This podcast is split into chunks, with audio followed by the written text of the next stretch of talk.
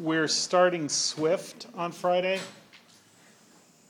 And um, what basically the Swift that you should read is there's some repetition here, but the but the Swift in the um, Martin Price Oxford Anthology and also the Swift in the um, the Lonsdale, the Anthology of 18th Century Verse.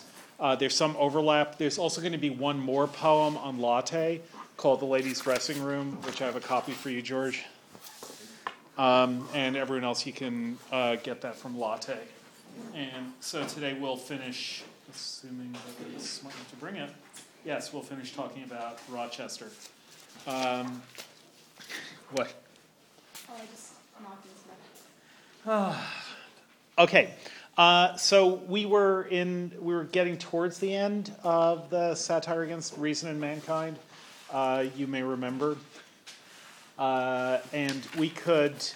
Um, I think we don't have to uh, go through it line by line anymore um, because there there's a whole lot of other um, kinds of poems that Rochester wrote that we should talk about.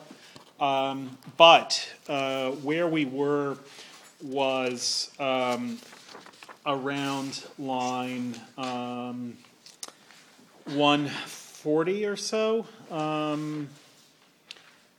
where we looked at, um, we were looking at how birds feed on birds and um, beasts on beasts. This is at line um, uh, 129.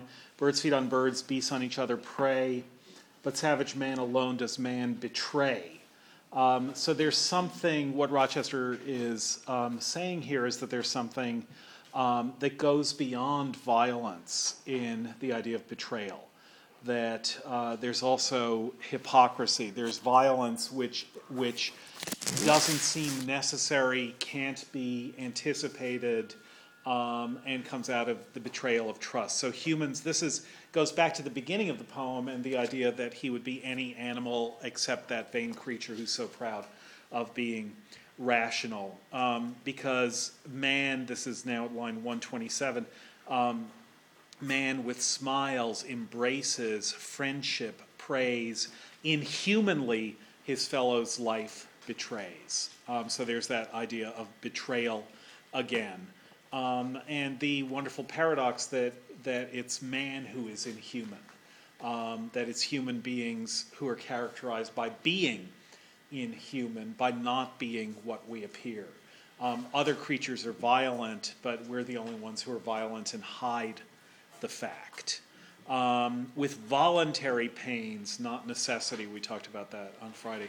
With voluntary pains, works his distress, that is his fellow's life, and the distress of his fellow, not through necessity, but wantonness.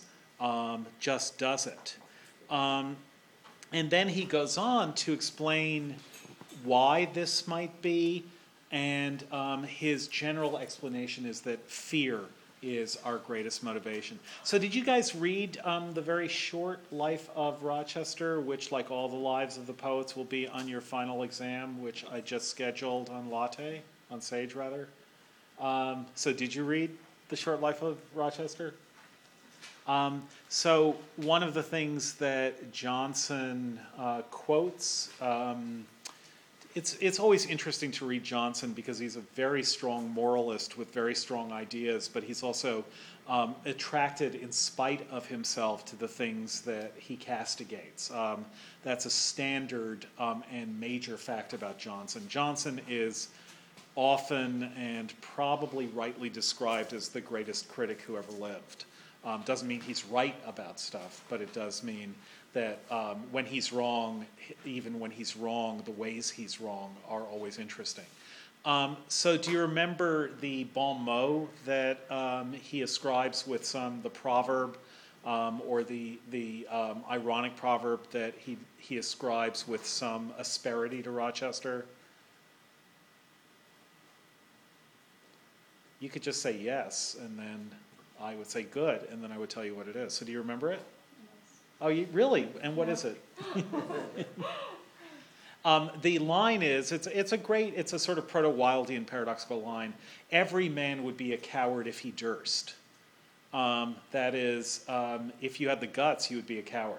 Um, people are only brave because they're too cowardly to be seen to be cowards. So every man would be a coward if he durst. Every man would be a coward if he dared to be. Um, that, in a way, is is the the one line version of what Rochester is about to say um, up until the recantation, the quote recantation unquote at the end of this poem. That fear is what drives everything um, in human beings. That everything human beings do, they do out of fear. Sounds Um, like Hamlet. Sorry. Sounds like Hamlet. Sounds like Hamlet, yeah. That at least is Hamlet describing himself, but also, yeah, it, it's it's it's um, an odd kind of misanthropy and typical of Rochester's misanthropy because he's um, like Swift, who we're reading next. Um, he is both tender and vicious towards the same people. Um, that is, humans treat each other badly. And you could say, well, that's okay then, because if humans treat each other badly, they deserve to be badly treated. Um, but that's not Rochester's view. It's that humans treat each other badly, and that's a bad thing rather than a good thing. Um, you see how it can cancel out, right? That is, if you say, "Look, it's a you know it's a rat race, and rats are really vicious to each other," um, you can say that's fine. Uh, that's that's that's good that rats are vicious to each other.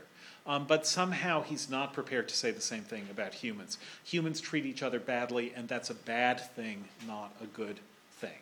Um, because no one deserves to be as badly treated as we treat each other. It's not, it doesn't balance out, it doesn't cancel itself out. And the name for the way that it doesn't cancel itself out is fear. That is, that um, if the experience of fear is universal, and that's what Hobbes has said also, if the experience of fear is universal, then the way people treat each other always comes out of our fear of each other, which then justifies that fear. Um, we're all afraid of each other, and therefore we all treat each other badly, which then um, the way other people treats us justifies our sense um, that that um, our fear is fear of something real, and um, so everything in Rochester here, as in Hobbes, is self-defense. Um, it's also going to be what Darwin says. Um, that is, it's a struggle to survive, and um, all behavior is behavior which is in competition to survive with other beings who are trying to survive. So that's not, it's not so much misanthropic anymore, although Rochester gives it a huge misanthropic twist. Um, so will Swift, as you'll see. Um, it's not misanthropic anymore so much, or if it's misanthropic, it's also verging, it's a pessimism verging on tragedy. That that's what human life is like. So um, for animals, for hunger or for love they fight and tear, whilst wretched man is still in arms for fear. So we don't act for hunger or for love, we act for fear. For fear he arms, and is of arms afraid. So that would be um, the poem's uh, summary of what I've just said. For fear he arms, and is of arms afraid. By fear, to fear, successively betrayed. That is, we feel fear and we therefore are betrayed to the fear that others fear that others feel for us and therefore treat us violently. Base fear, the source whence his best passions came, his boasted honor and his dear bought fame. So even the best things that humans do, honor and fame, um, courage in battle, all of these things come out of fear. Um, that's the poem that Johnson quotes that people would run away from battles if they weren't afraid of looking like cowards. So they're too cowardly to um, be willing to look like a coward. If people weren't too cowardly to, be, to look like cowards, no one would fight.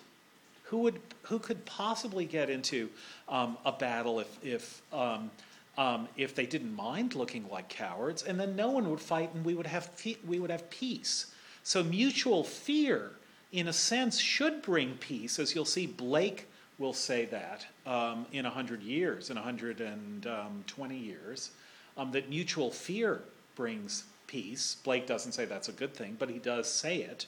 Um, mutual fear should bring peace, but we're so strangely constructed that we fear to show that we're fearful lest that open us up to, um, to destruction and to attack. Um, and it's that fear of looking fearful which really makes things bad for human beings. That's a pretty sharp um, insight into human behavior that honor and fame, lust of power to which he's such a slave. Look at all the paradoxes that Rochester likes here that we are all slaves to our lust for power. Um, we want power so that we're in a position not to be afraid, and we are therefore a slave to our desire for power. Um, power itself enslaves. If you've um, taken, if you've read Hegel, you will know the master slave dialectic, which here you get in a line um, that you become enslaved by your own mastery or your desire for mastery. Lust for pa- the lust of power to which he's such a slave, and for the which alone he dares be brave. That's the only reason anyone would be brave, is to get the power to which we're enslaved. To which his various projects are designed, which makes him generous, affable, and kind. All of that is hypocritical, says Rochester, when we seem gener- generous and affable and kind. Or he would go farther, when we are generous and affable and kind. Um, those genuine human emotions are actually outcroppings of fear. Fear of what we would what would happen to us if we weren't those things. There's no other generosity or affability or kindness for which he takes such pains to be thought wise, and screws his actions in a forced disguise, leading a tedious life in misery under laborious, mean hypocrisy.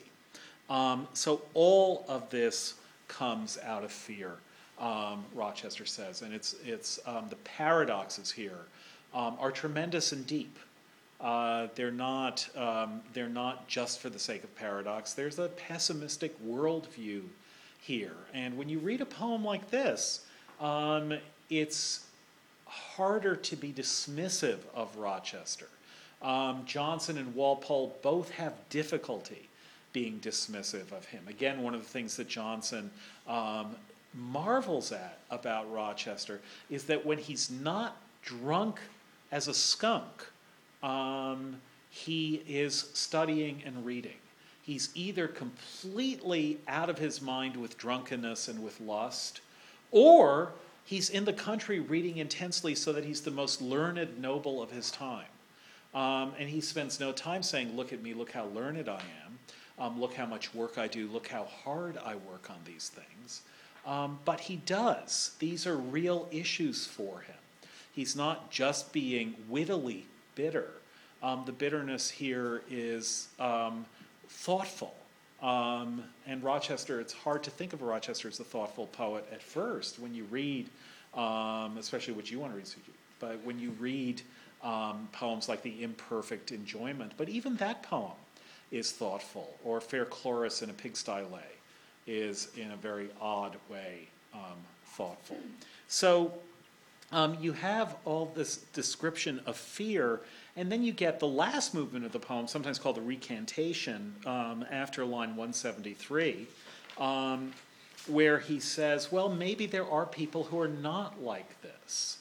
Um, and um, that gives him an opportunity to say what they're not like and to describe once again what most people are like. Maybe they're people who aren't more, uh, more greedy at 80 than they were at 20 and um, maybe there are um, priests and preachers who are not um, committing adultery in their heart with their own wives. Maybe that's all true.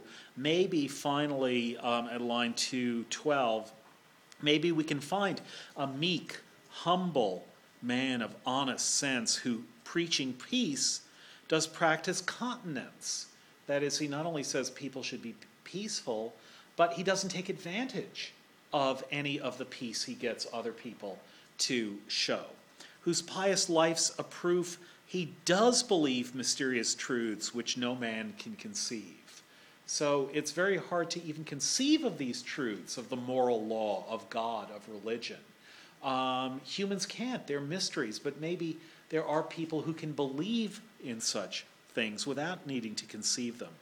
If upon earth there dwell such godlike men, I'll here recant my paradox to them. Adore those shrines of virtue, homage pay, and with the rabble world their laws obey. I'll, we'll all admire them and will obey the laws that such genuinely virtuous people might show. So that all sounds good. But then he still says, if such there be, if there is anyone like that, yet grant me this at least man differs more from man than man from beast. That is, if there is such a person, he would be so different from everyone else that he would differ more from most of us than we do from the beasts. Um, and so that's a final turn saying, yes, you might occasionally find an exception to this rule, um, but that should be even more depressing how rare such exceptions are what it would take to be such an exception to the rule. Um, so I think it, I think it's pretty powerful. Okay, so you read all the other stuff. The other poem that Johnson really likes, um, the poem I think he likes best. Um, you all remember what that is, right? Yeah. No, you're not falling to the strap twice. Remember, in the life of Rochester, Johnson singles out one poem for particular praise.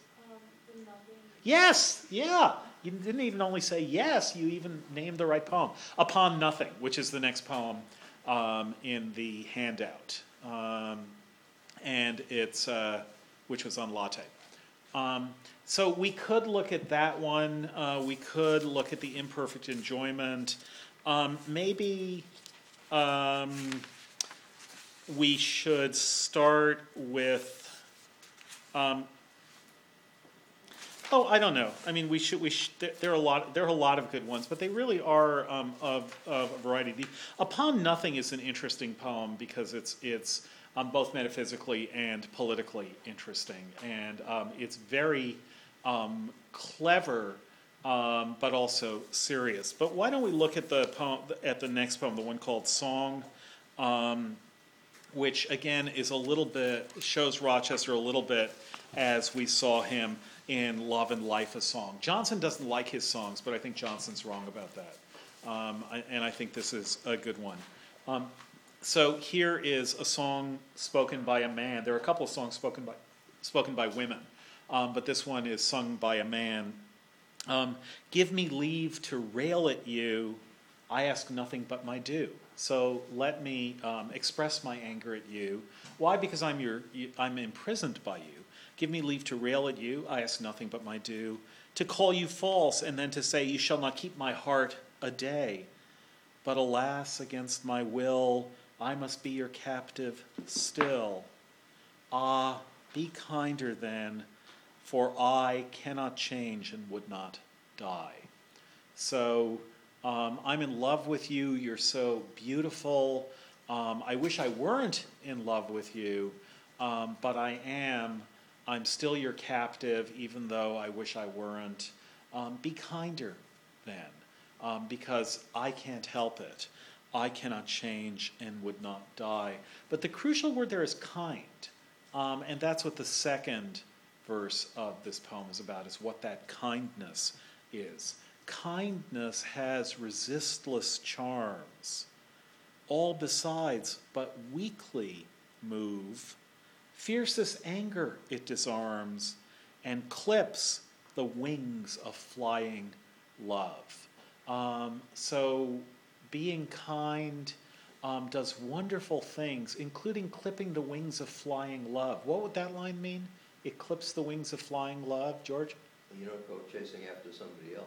Yeah, that kindness means that love um, stays where it is instead of flying away.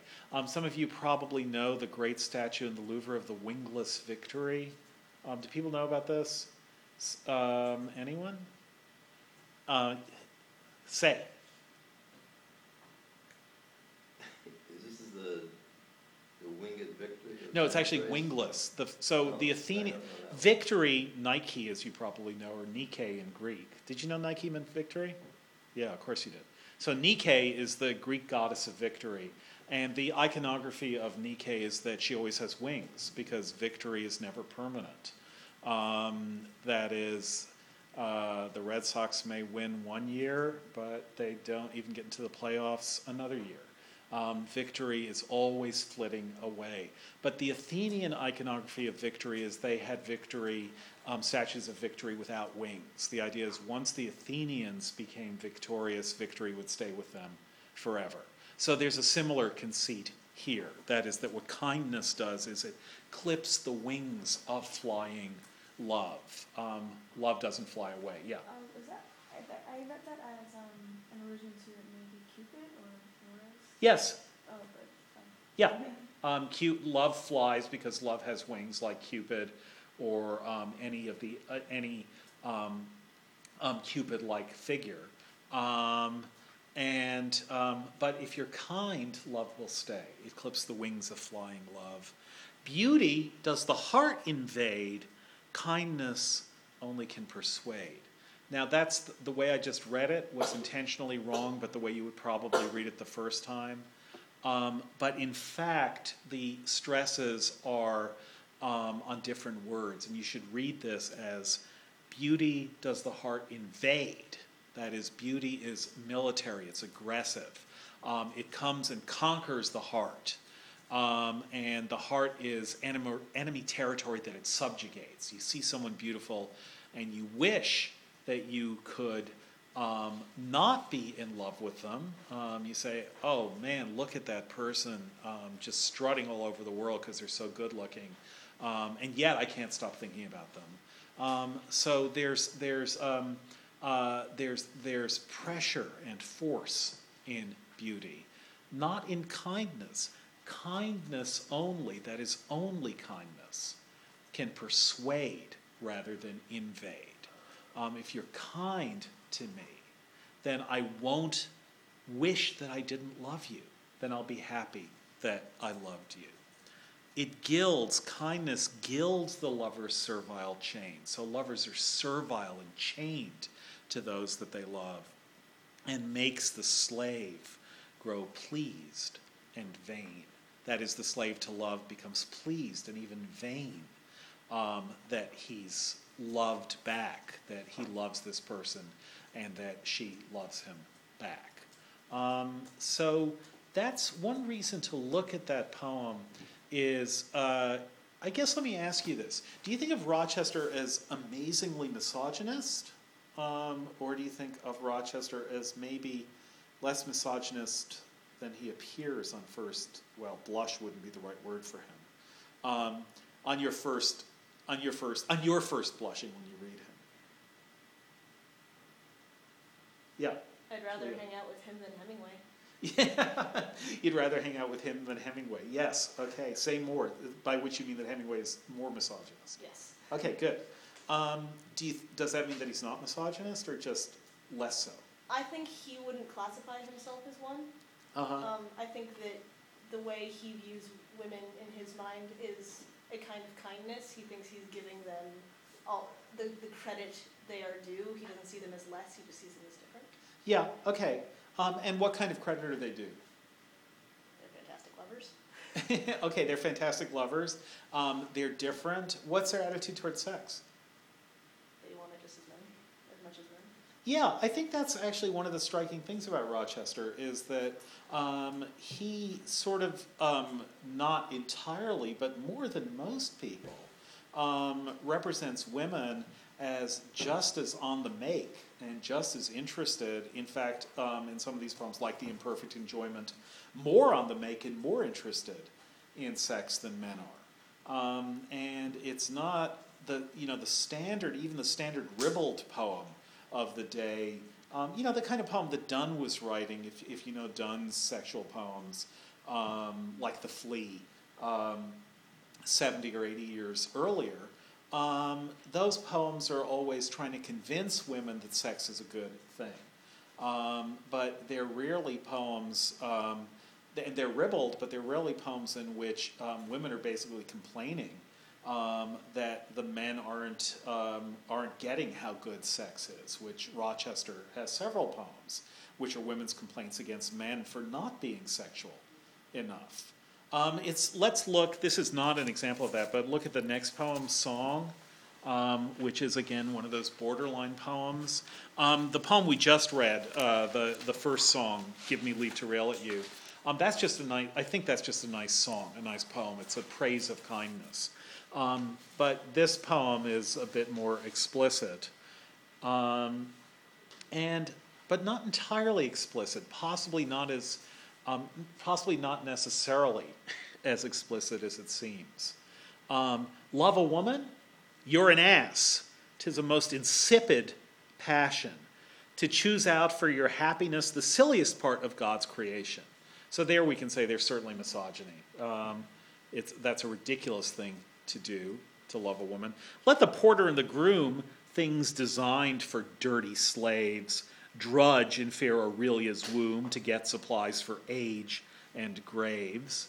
Um, to get supply for a, supplies for age and graves, what does that mean?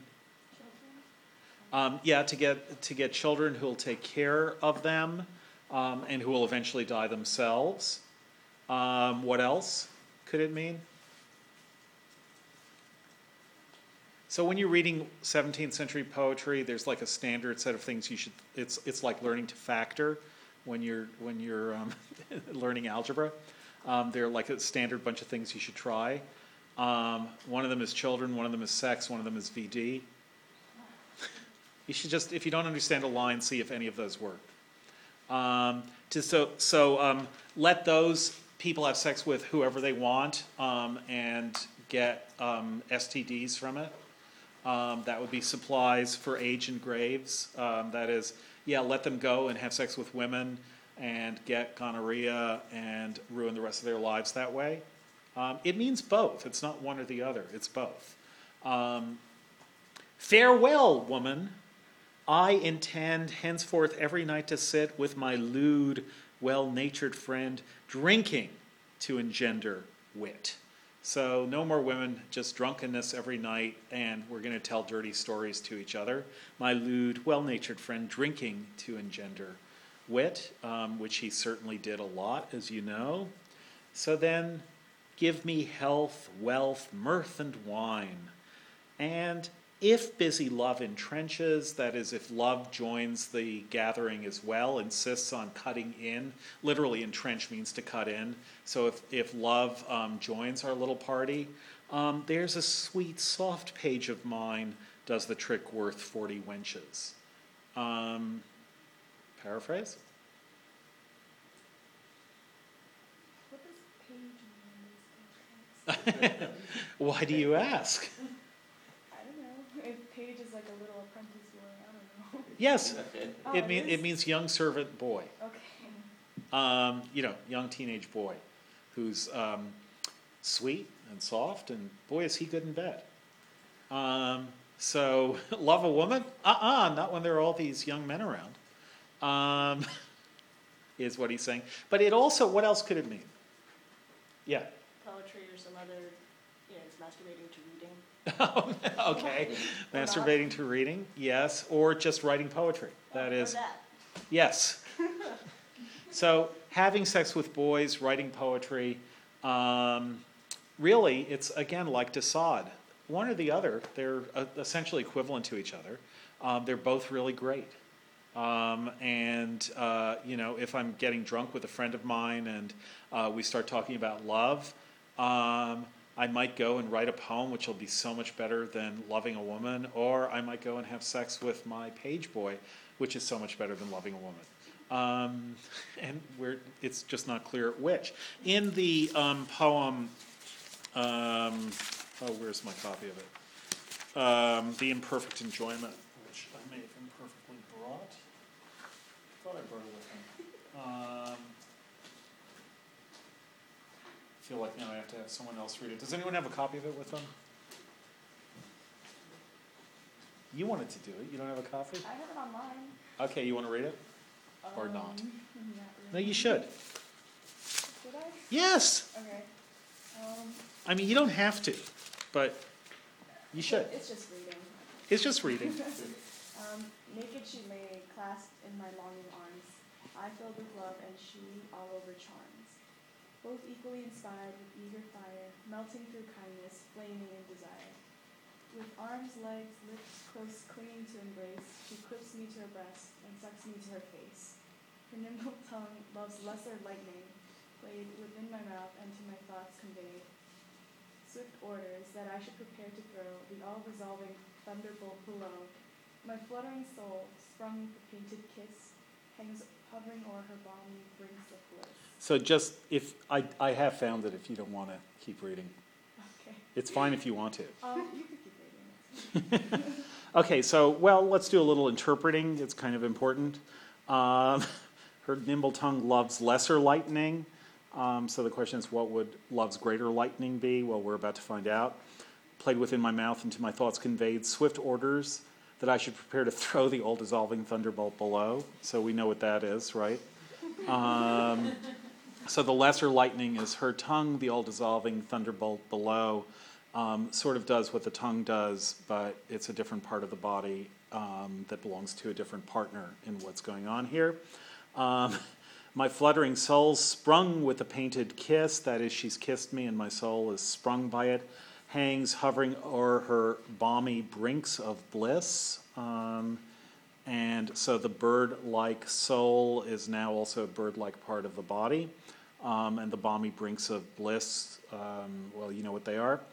Um, but whilst her busy hand would guide that part which should convey my soul up to her heart, um, so we know what part that is. So while she's reaching down to help him, um, whilst her busy hand would guide that part which should convey my soul up to her heart, in liquid raptures I dissolve all o'er. Um, so that could be from any number of poems about love and life, but the next line not so much. Um, melt into sperm and spend at every pore. So this is uh, premature ejaculation is the technical term for what this poem is describing. Um, before he enters her, he um, melts into sperm and spends at every pore. Um, a touch from any part of her had done. Um, all she had to do was touch him. It didn't have to be her hand, it could have been any part. Her hand, her foot, her very looks a cunt. Um, so just looking at her makes him come. Um, smiling, she chides in a kind, murmuring noise, and from her body wipes the clammy joys. Um, when, with a th- see, isn't it terrible to read all this old poetry before, as Philip Larkin says? You know, Philip Larkin has his poem, um, "Sexual Intercourse Began in 1963." um, which is about the sexual revolution. I think Rochester shows that that's actually not true. Um, sexual intercourse began before that. Um, when, with a thousand um, kisses wandering o'er my panting bosom, is there then no more? She cries. so that's it. Um, you know that uh, you know business time. Um, Flight of the Conchords. Um, and I know what you're trying to say, baby. That's it. She says, Is that it? I know what you're trying. Do you know that? You should look it up on YouTube. I know what you. Oh, you believe I know Rochester, but not that? Sorry. Uh, um, so she says, Is that it? Is there then no more? She cries. All this to love and raptures do. That is, okay, so you did this because you were full of love and rapture. That's great. Um, must we not pay a debt to pleasure too? Um, that's a really great line. That is, that, that um, love and rapture, they're all fine, but what about some pleasure here? Um, we owe pleasure as well. This is due to, that is owed to love and rapture. Um, the fact that you were so easy. Um, but now you also have to pay a debt to pleasure. You have to take more pleasure in it, which means that it's got to linger more. Um, but you really owe me more than you've given me, and you also really owe yourself more. It's kind of a little fast, don't you think?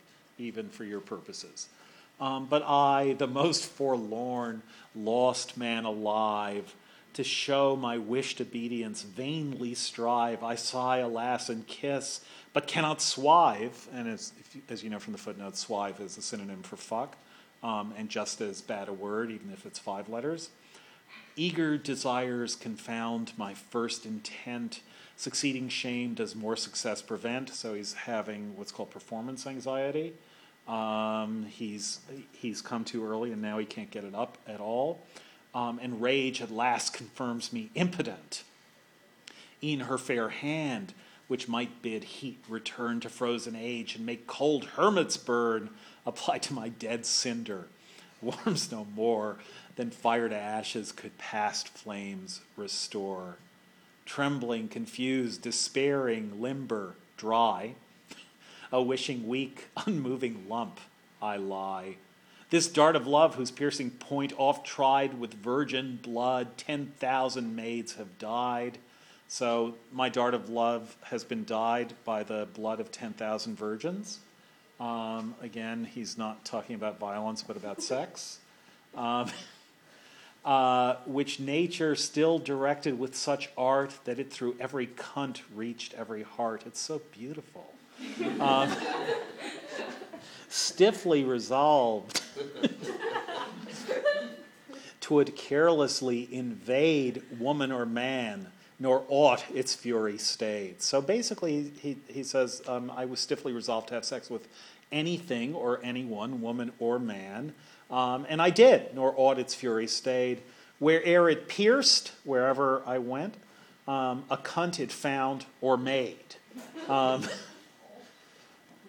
now, this this um, dart languid lies in this unhappy hour, shrunk up and sapless like a withered flower. and then he has this amazing address to his own member. Thou treacherous, base deserter of my flame, false to my passion, fatal to my fame, I'll say so. Through what mistaken magic dost thou prove so true to lewdness, so untrue to love? So, how is it that when I'm actually in love with a woman, um, I'm, I'm unable um, to get it up more than once? Um, if I'm having sex with women that I'm not in love with, um, then I last a long time. But here I love her and I can't do it. What oyster, cinder, beggar, common whore didst thou ere fail in all thy life before? You were always good with others he says to his member. When vice, disease, and scandal lead the way, with what officious haste dost thou obey, like a rude roaring Hector in the streets who scuffles, cuffs, and justles all he meets. But if his king or country claim his aid, the rake hell villain shrinks and hides his head. Um, remember, he's not circumcised, just so you know what the image is there. Um, e'en so, thy brutal valor. This is scholarship. there's actually in the TLS about a month ago, there's a long, very scholarly article about a new edition of Rochester's poems, um, which complains that not all the manuscripts have been collated and it's not clear which um, um, uh, embarrassing words he's using where um, in some of the poems in this new edition. The rake-held villain shrinks and hides his head. E'en so thy brutal valor is displayed. Breaks every stew, does each small whore invade. But when great love the onset does command, base recreant to thy prince thou darest not stand. That is, stand um, in front of, stand when, when you're being fired upon as a soldier, but also stand in the obvious sexual way. Worst part of me, and henceforth hated most through all the town a common fucking post, on whom each whore relieves her tingling cunt, as hogs do rub themselves on gates and grunt. Mayst thou to ravenous, mayst thou to ravenous chancres be a prey, or in consuming weepings waste away. So those are two bad ways to die, but also um, may you get VD, that is, may you get all the sores of gonorrhea, or may you just um, be constantly dribbling and consuming weepings waste away. May Strangury and stone thy days attend. Um, that is a kidney stone um, uh, or some other blockage that'll, that'll cause you great pain. Mayst thou ne'er piss, who did refuse to spend when all my joys did on false thee depend. Um, so this is all punishment of his own member, which is an odd idea. And then a last um, wish and may 10,000 abler pricks agree to do the wrong Corinna right for thee. So let her get ten thousand other men to do for her what I failed to do for her. Um, I wronged her, yeah. Is that like a reference to Ovid? Yeah, well, it's a reference to, cl- to standard classical names for the beloved. Um, so Corinna, Chloris, Phyllis, those are all standard names. And um, yeah, it goes back to Ovid, but not only to Ovid. But yeah, that's, a, that's um, part of his learnedness and part of um, the joke here is to use um, these classical things. Ovid, by the way, is as dirty as this. Um, are you, have you read the Amores? Or yeah, so um, Rochester isn't doing anything that Ovid um, hadn't already done, but Ovid was very shocking for that reason. Yeah, Liz. Um, in the, in the Chloris poem, I, I kind of assumed Chloris was more than just a, a reference to a classical name. I What did you say more? It sounds like clitoris. Yeah, uh, yeah, yeah. I think that I think that joke is on his mind Okay, uh, for for the obvious reasons that what the poem's about. yeah. which is that she has a dream that she's lost her virginity, but thank goodness it's not true. Um, it's only her own hand. Um, the, the word is um, frighted she wakes. If you look at the end of that, frighted she wakes and waking frigs, and you'll recall from our scholarly examinations earlier that frig means to um, rub yourself. So, um, frighted she wakes and waking frigs. Nature thus kindly eased in dreams raised by her murmuring pigs, and her own thumb between her legs, she's innocent and pleased. So she's innocent. She hasn't lost her virginity as she dreamt that she had. Um, that's all really good. Um, she's only using her own thumb on herself. Um, so yeah, Chloris is doing that. So nice, good call. Um, look at um, the poem um, "The Platonic Lady."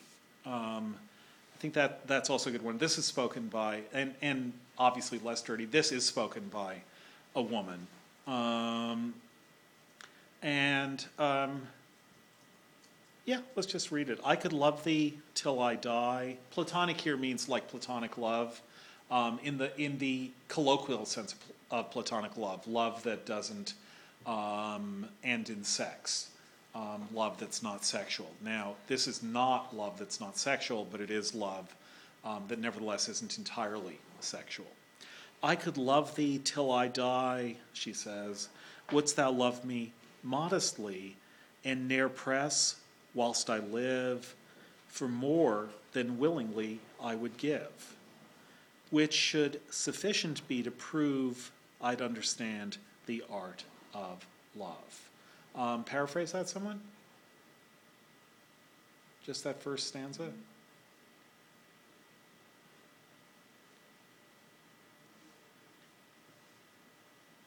Yes. Um, so she does love who she is talking to, and Uh-huh. she, because she, The young man she's addressing. yes, and um, so because she's asking him not to um, coerce her into anything sexual, that means that she must understand what love truly is more than.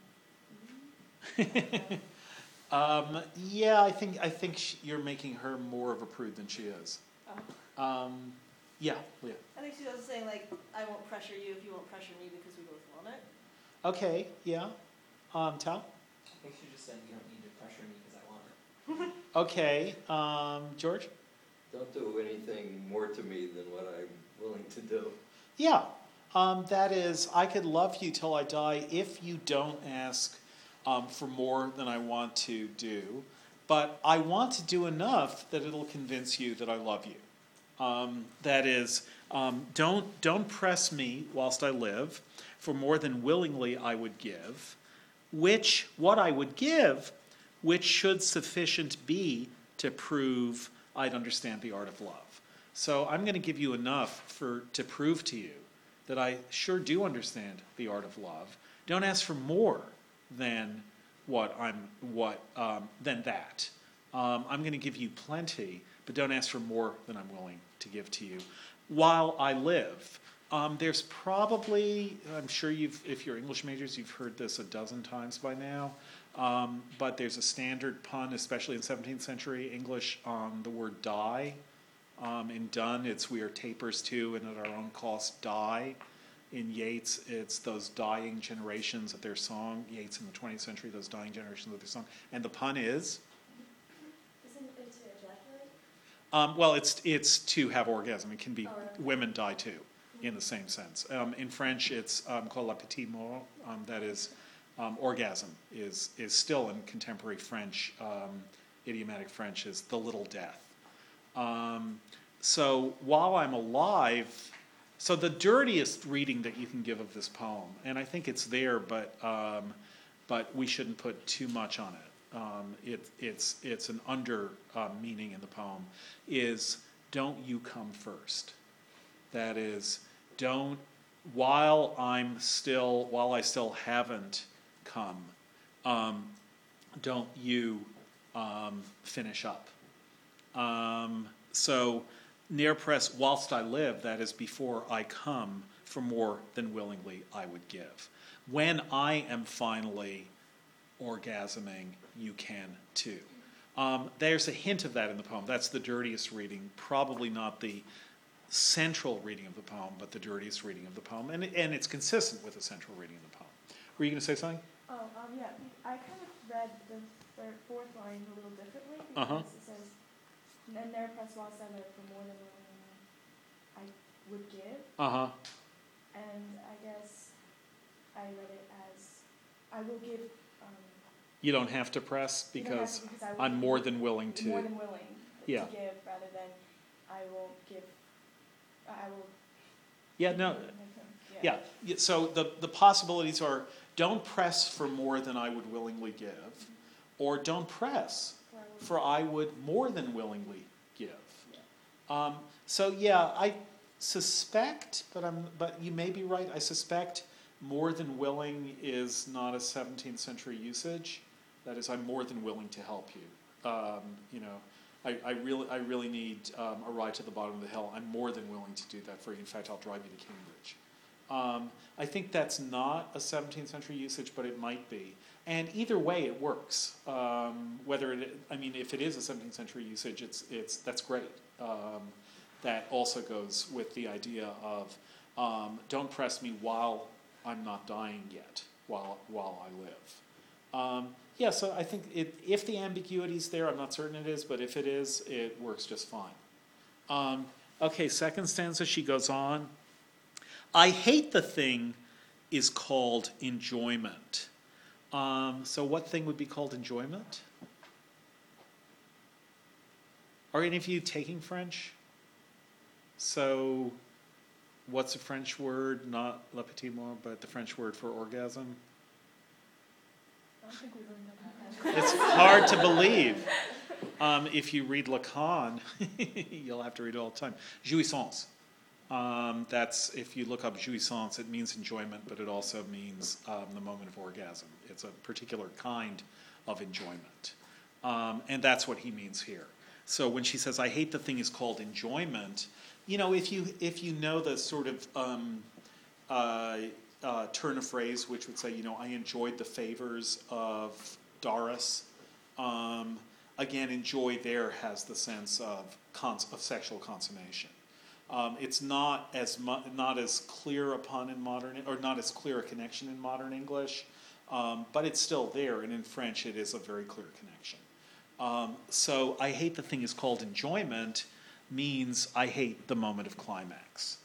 Um, I hate that, and that's not. This isn't reading deeply to say that. That's that's the literal meaning of the line. I hate the thing is called enjoyment. Besides, it is a dull employment. It cuts off all that's life and fire from that which may be termed desire. So um, the problem with orgasm is that everything that's um, great about having sex is put an end to. Um, it cuts off all that's life and fire, all the passion. Cuts it off from that which may be termed desire. Um, that is, how would you paraphrase that? Why does it cut off life and fire from desire?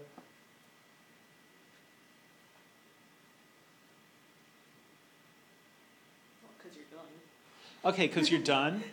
And Um, what's the difference, though, between desire and life and fire?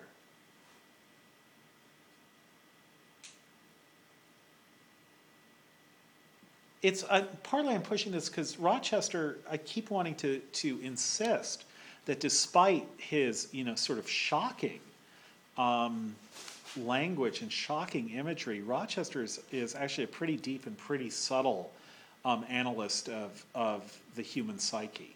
Yeah, tell. I think life and fire is more like the passion involved. Uh huh. And desire. is just kind of the visceral, you know, you have the need. Yeah, okay. So desire is the goal. In other words, when you when you if if it's my desire to have sex with you, well, I mean now I'm being clean about it. Um, if it's my desire um, to do something, then it's the actual doing of it that we um, call desire. Um, and what she's saying is, no, it's not what you desire, which is to have um, which is to have orgasm with me. It's the experience before that where the life and fire is, where the passion is. So, really, this is a poem about the greatness of foreplay. Um, not the greatness of sex, but the greatness of foreplay. Um, and the problem with foreplay is, she's saying, is that it leads to sex. Um, it leads to consummation, which is what we desire. But the consummation is also the end. That's also what the imperfect enjoyment which, by the way, now you know what that title means, right? The imperfect enjoyment. Um, l- almost literally means premature ejaculation. Imperfect means not coming to an end. That's what perfect means. When something is perfected, it's brought to completion. So, an imperfect enjoyment is a premature enjoyment, a premature ejaculation. Um, that's, th- th- that's not what someone seeing that title would think in the 17th century, but after reading the poem, they would get that title without another thought that that's literally what it meant um, premature ejaculation. So here, um, what she's saying is the enjoyment part, that's what you did in the imperfect enjoyment. Whenever you do it, it puts an end to things. I don't like that part. It's dull, it ends things. It's not the point. The point is life and fire, and not what could be termed desire. That is the thing that you think you want. Just like the bee whose sting is gone converts the owner to a drone. So a bee that, that um, loses its sting um, now only becomes a drone. Um, probably um, entomologically that's not correct, um, but what is the sting being compared to? Symbolically? An erection, yes. And after that, it's just a drone. Um, the bee just becomes a drone, unable to do anything except drone around. So now she says the kind of thing she loves. I love a youth, that is, I love it when a youth will give me leave his body in my arms to wreathe, to press him gently and to kiss, to sigh and look with eyes that wish for what if I could once obtain, I would neglect with flat disdain.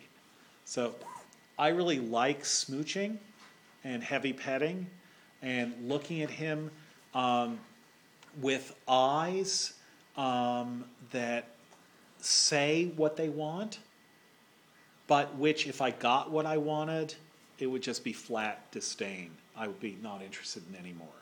And again, it's partly because he would lie flat, but also partly because it's when it's over, it's over. Um, and that's not the pleasure. The pleasure is before it happens. Um, the pleasure is lingering out the experience of foreplay.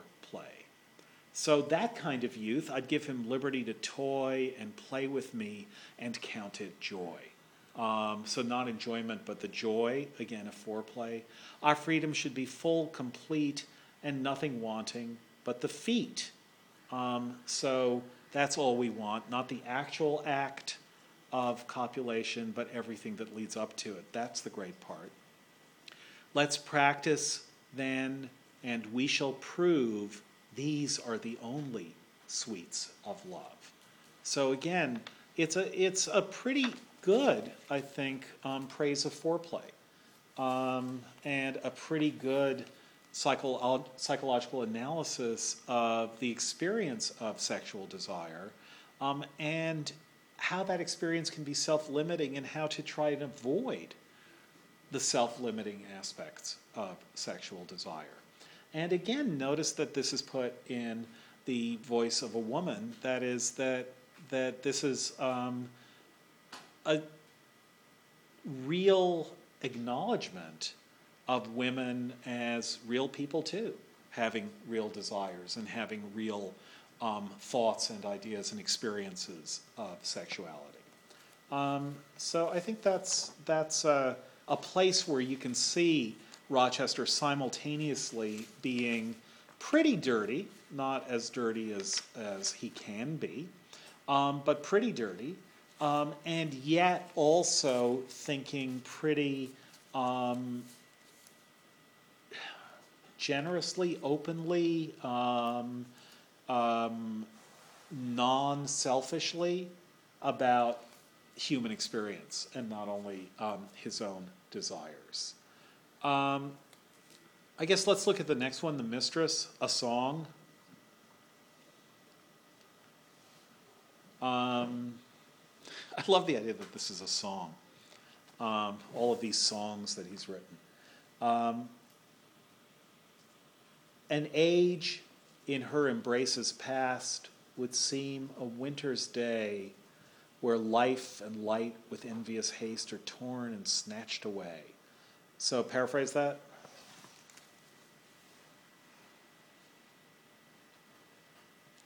Yeah, Liz?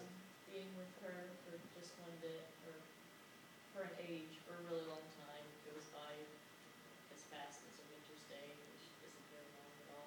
Right, exactly. So it's a winter's day not because it's cold and miserable, but because it's so short.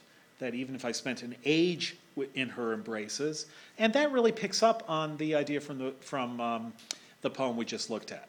That is that it's not consummation, but it's um, what what precedes that. So um, she says, um, "I love a youth who'll give me leave his body in my arms to wreathe." Um, I love a youth whom I can embrace for a really long time. Um, so, an, so now he's giving the male point of view. An age in her embraces past would seem as short as a winter's day, where life and light, that is the things that you get in very short supply on a winter's day, life and light with envious haste are torn and snatched away. The little life and light that a winter's day gives you are snatched away by darkness. Um, envious is an interesting word there, and it's what the poem will pick up on. But oh, how slowly minutes roll when absent from her eyes that feed my love, which is my soul, it languishes and dies. So time is endless when she's not around. Um, I don't see her eyes, which feed my love and feed my soul, and so um, I lang- it languishes. My love and my soul languish and die.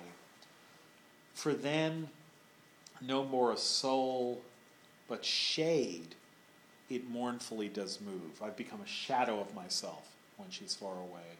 For then, no more a soul, but shade. It mournfully does move and haunts my breast by absence made the living tomb of love. So just just follow the conceit out there. How does his breast become the tomb of love? Do people know what I mean by the word conceit when I say follow out the conceit there? Okay, so conceit is um, how, some of you. I know that some of you have read Donne. How many people have read any of his metaphysical poems, um, like the Valediction Forbidding Mourning, which we talked about, um, or the Flea, or okay. Um, so what a metaphysical. So there's what a conceit is is um, a extended figurative. Um, uh, um, use of language or figurative use of communication. So, um, allegory is famously called by Edmund Spenser a dark conceit. Conceit literally means, it doesn't mean, oh, I'm so conceited. Um, conceit literally means conception, as in, I've conceived of this really interesting idea. I have an idea, and look, it's really working out. And now I'm going to write a poem based on this this thing that I've conceived, this conception that I have. So, allegory, Spenser calls a dark conceit, very famous phrase, allegory or dark conceit, because the idea is that you tell a story in which every um, element or item in the story actually stands for something else. Do people know what allegories are? If I say allegory, is that a word that's familiar to you? Um, Edward Gorey, for obvious reasons, including his own name, loved to parody allegories. Um, so there's a famous, one of the great Ed- Edward Gorey. Do people know who he is? And Figure? Yeah. So one of his famous illustrations is um, you see a young woman on a bicycle on a tightrope um, stretched over a canyon, carrying an umbrella. Is this? Can you picture this? Is this at all familiar? And the explanation of this is um, prudence on the tightrope of modesty, crossing the abyss of, um, of, of scandal, holding the umbrella of probity. Um, and so you have this completely absurd picture with an explanation of all its elements. Um, and that kind of picture is called an allegory. That is, everything in the picture stands for something of great symbolic purport or weight. Um, an allegorical story, that's an allegorical picture. In paintings, typical allegorical pictures will have skulls um, and mirrors in them.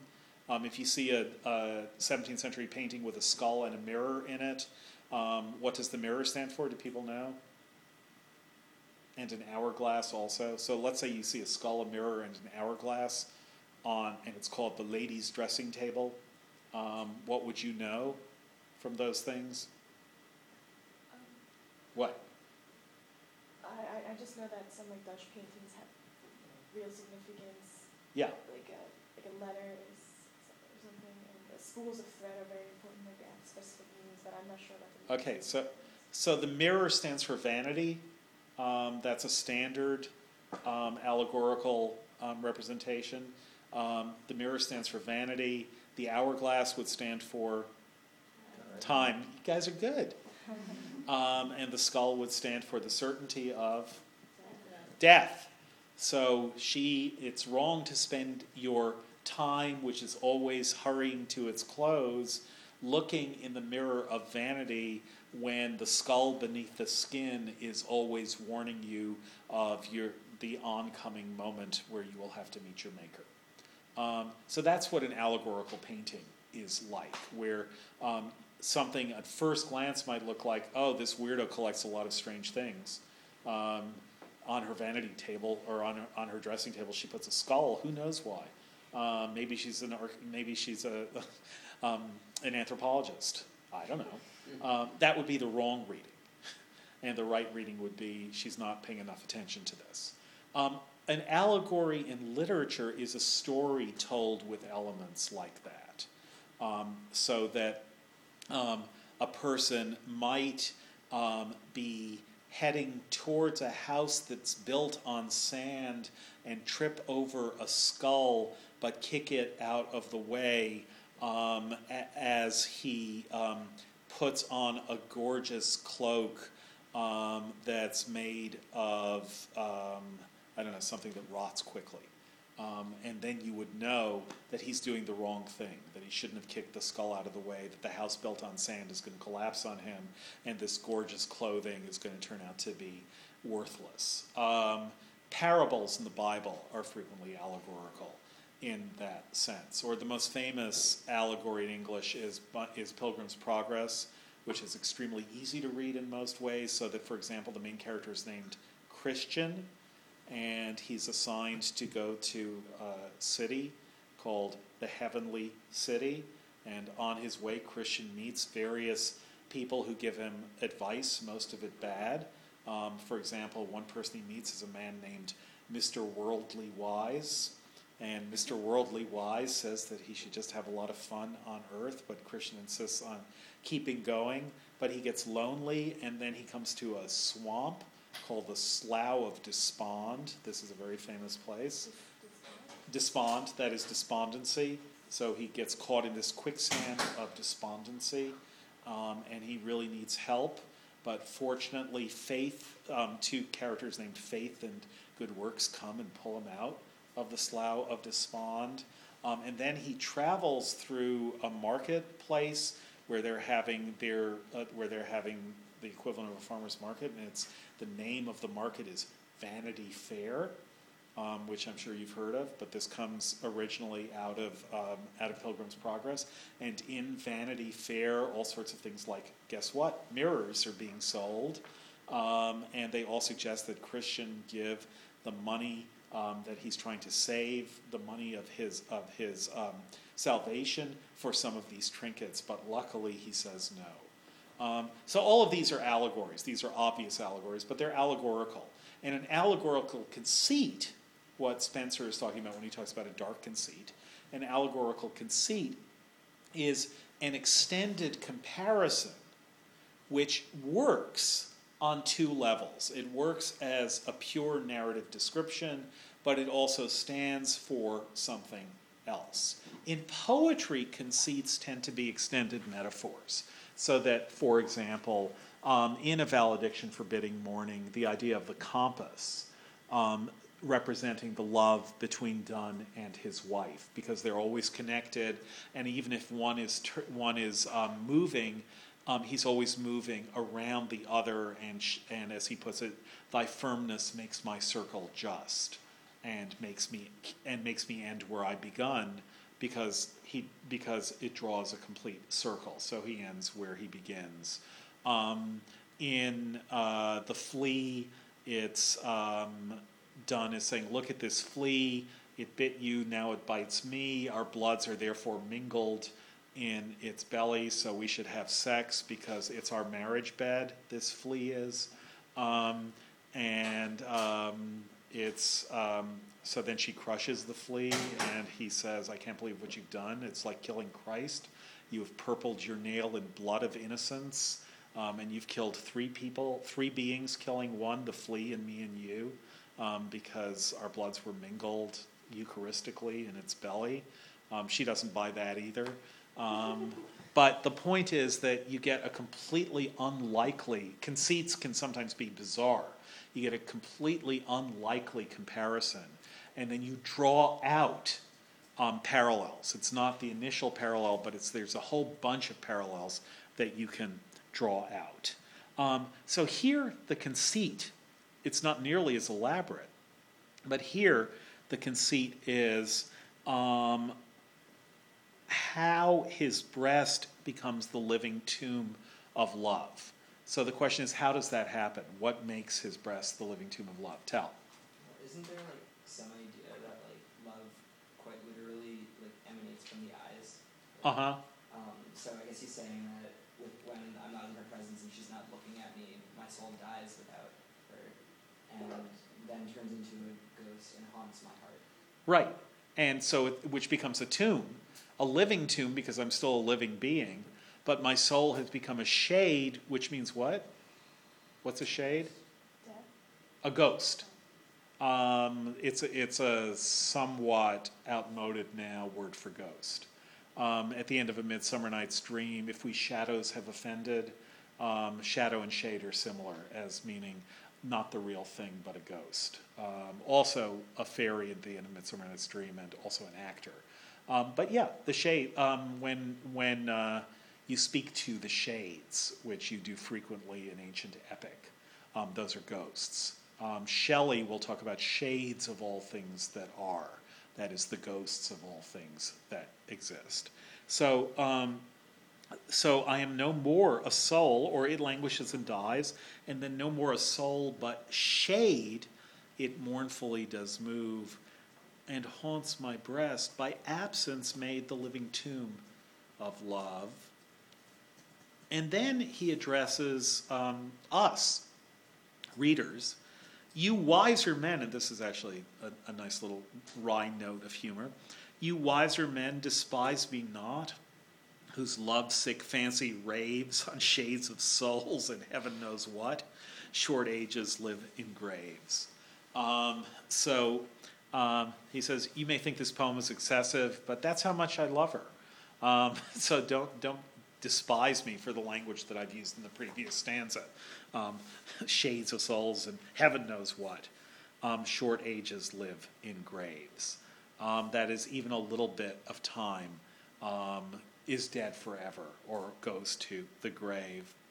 Whene'er those wounding eyes, so full of sweetness, you did see, had you not been profoundly dull, you had gone mad like me.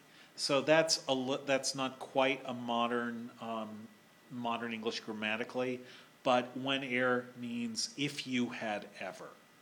Um, so not whenever this happens, but if it had ever been the case that you had seen those wounding eyes, you would have gone mad like me. Um, so you may scorn me, but you've never seen her. Had you done so, you had been mad like me. Nor censure us, you who perceive my best beloved and me sigh and lament, complain and grieve. You think we disagree. So now the poem has, has surprisingly become realistic. That is, he says, those of you who've never seen her don't think I'm overstating the case. Those of you who've seen us together and seen us fighting and bickering and complaining and seeming just like any other whiny couple, um, don't think that you know that we don't really love each other. Um, you think we disagree. You think we're not made for each other. But no. And then this is where the poem gets really good, I think, and surprisingly so. Um, and completely um, uh, disconfirms, um, refutes Johnson's idea that these songs are, are fairly standard. Alas, tis sacred jealousy, he says. That's what's going on, is sacred jealousy. Alas, tis sacred jealousy. What makes jealousy sacred? No one else calls jealousy sacred. Everyone else is against jealousy. The green eyed monster that mocks the meat it feeds on. Who said that? Yeah. Good. Shakespeare, that's right. In the play called Oth. All right. Hello to you too. Yes, Shakespeare and Othello. It's actually Iago. He's a bad guy. But why is Rochester calling jealousy sacred?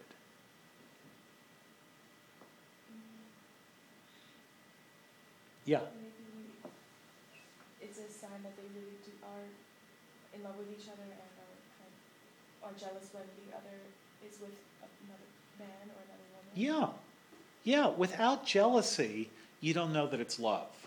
Um, love, w- love can be just a fan. You can have a fantasy that everything's going fine, but it's jealousy that goes deepest in human relations, and um, that's a very sharp, not a, maybe not a very pleasant, but a very, but it could be read as pleasant. It could be read as um, don't think jealousy is a bad thing. The fact that human beings are jealous all the time that shows they care. Um, you could read it that way, but at any rate, it's a sharp thing to say, a sharp and unidealizing way to talk about love. That the highest sign of love is jealousy. Um, Proust is going to say the same thing at the beginning of the 20th century. Um, Proust is going to make jealousy the um, central topic of In Search of Lost Time. But it's quite a striking thing for Rochester to say here. Alas, tis sacred jealousy. And then he explains love raised to an extreme. Jealousy is love raised to an extreme. If we're angry at each other, that's a good thing because it shows that it's love raised to an extreme.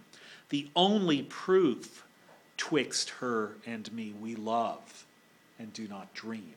That is the only proof that, that we're treating each other as real people who have their own desires. That it's not that we're dreaming of what the other one is, it's not just fantasy, even mutual fantasy, which is what love could easily be. Um, I think you're who I want you to be, and you think I'm who you want me to be.